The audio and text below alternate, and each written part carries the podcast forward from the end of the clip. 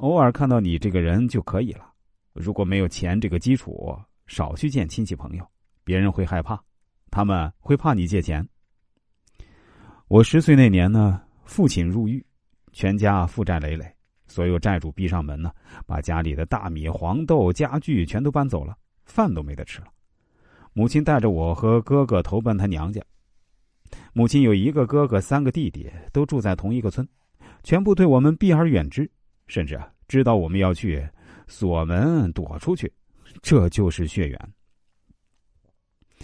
当你贫穷到一定程度时呢，你身边一切人都会变成野兽；当你获得财富后，他们又会再次变成人，甚至都变成了好人。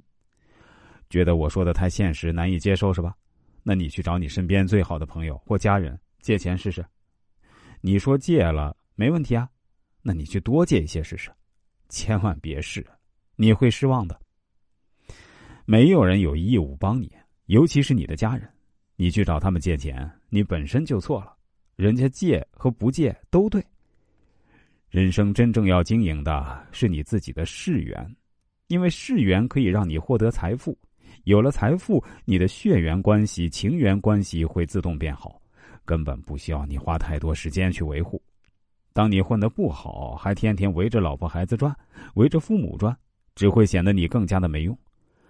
混得不好时呢，建议你少回家，会让家人添堵，吃吃喝喝还要浪费家里的钱，夫妻更是如此。离婚的时候，谁哭的声音大，代表谁的事业越差，哭的根本不是舍不得你这个人，也不是舍不得这份情，哭的是舍不得这份经济来源。事业好的那个根本不会难过，因为有钱呢，就可以买到感情。曾经年轻时听到有人说钱可以买到除了命以外的一切，直到慢慢年纪大了，我才明白这是真的。所有想着用感情去换感情的人呢，最后都会失望，因为感情在利益面前会溃不成军。满嘴感情的人呢，一定是普通选手。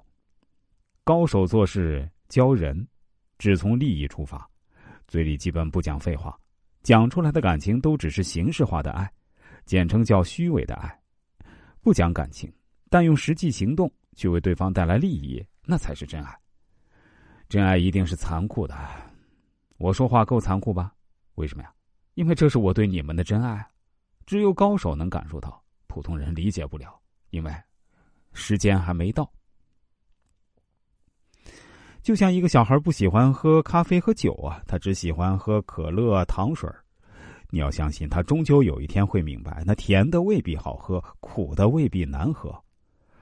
我爱所有人的方式，我从不说爱，行动、利益、金钱、价值上让对方自己去感知，能感知到的不必你需要说太多，感知不到的也不必说太多。